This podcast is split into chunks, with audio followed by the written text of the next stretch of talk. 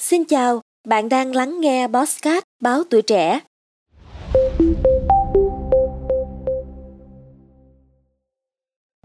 Bạn biết không, hàng năm Việt Nam ghi nhận từ 600.000 đến 1 triệu trường hợp mắc cúm mùa.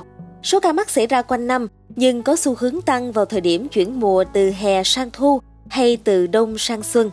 Trong đó, cúm B là một trong những chủng cúm mùa phổ biến. Vậy làm sao để phân biệt được các loại cúm để đối phó? Và quan trọng là khi mắc cúm mùa, bị sốt thì có nhất thiết phải kiêng tắm hay không? Để trả lời cho câu hỏi làm thế nào để phân biệt được các loại cúm, thì bác sĩ Lê Hồng Dân, Bệnh viện Bệnh nhiệt đới Trung ương cho biết, cúm A, cúm B hay bệnh cúm mùa nói chung thường có triệu chứng tương tự như nhau. Triệu chứng phổ biến là sốt, ho, hắt hơi, sổ mũi, đau họng. Do vậy, dựa vào triệu chứng rất khó để phân biệt các loại cúm. Để xác định chính xác, cần làm xét nghiệm dưới sự chỉ định của bác sĩ. Cũng theo bác sĩ Tạ Anh Tuấn, trưởng khoa điều trị tích cực nội khoa, Bệnh viện Nhi Trung ương, cúm có 4 tuyếp là A, B, C, D. Mặc dù một số triệu chứng cúm có thể tương tự như cảm lạnh và đa số sẽ bình phục sau từ 1 đến 2 tuần, nhưng tình trạng ho và mệt mỏi có thể kéo dài hơn 2 tuần. Phần lớn bệnh nhân mắc cúm B thể nhẹ tự khỏi, tuy nhiên virus cũng có thể gây biến chứng nặng như viêm phổi do virus cúm hoặc do bụi nhiễm vi khuẩn.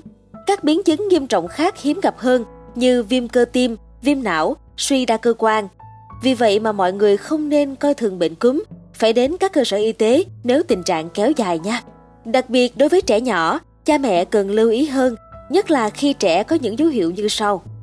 Sốt cao từ 39,5 độ C trở lên mà dùng thuốc hạ sốt và các phương pháp vật lý hạ nhiệt như giữ cho phòng thoáng mát từ 26 đến 29 độ C và chườm nước ấm tích cực nhưng nhiệt độ không hạ. Hoặc trẻ sốt cao từ 38,5 độ C trở lên quá 3 ngày không có xu hướng thuyên giảm. Trẻ có triệu chứng thở nhanh, thở bất thường như thở rít, khò khè, rút lõm lồng ngực, co kéo cơ hô hấp, trẻ không ăn không uống. Hay cũng có thể là biểu hiện mất nước như môi xe, mắt trũng, niêm mạc miệng hoặc lưỡi khô, đòi uống nước, đi tiểu ít, theo dõi thấy biểm tả ít ướt hơn bình thường. Cũng nên chú ý những thay đổi ý thức ở trẻ như không chịu chơi, quấy khóc, ly bì, co giật. Trẻ lớn kêu đau bụng, đau ngực, nôn nhiều. Khi có những dấu hiệu trên, cha mẹ cần đưa trẻ đến cơ sở y tế để thăm khám và tùy thuộc vào tình trạng của trẻ, các bác sĩ sẽ cho làm các xét nghiệm cần thiết, từ đó đưa ra các chỉ định điều trị phù hợp với tình trạng của trẻ. Quay lại với vấn đề khi mắc cúm mùa có triệu chứng sốt thì có phải kiêng tắm hay không?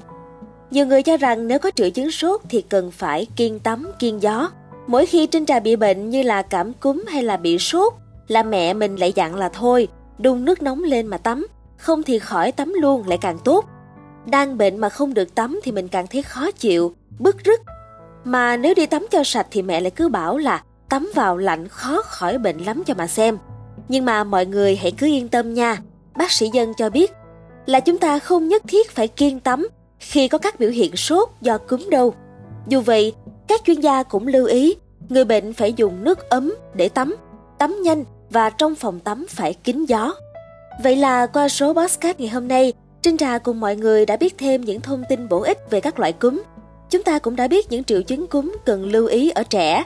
Và đặc biệt là câu trả lời cho câu hỏi khi bị cúm, sốt thì có phải kiêng tắm hay không?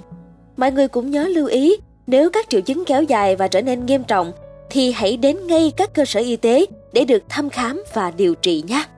Cảm ơn bạn đã lắng nghe số Bosscat này. Đừng quên theo dõi để tiếp tục đồng hành cùng Bosscat báo tuổi trẻ trong những tập phát sóng lần sau. Xin chào tạm biệt và hẹn gặp lại!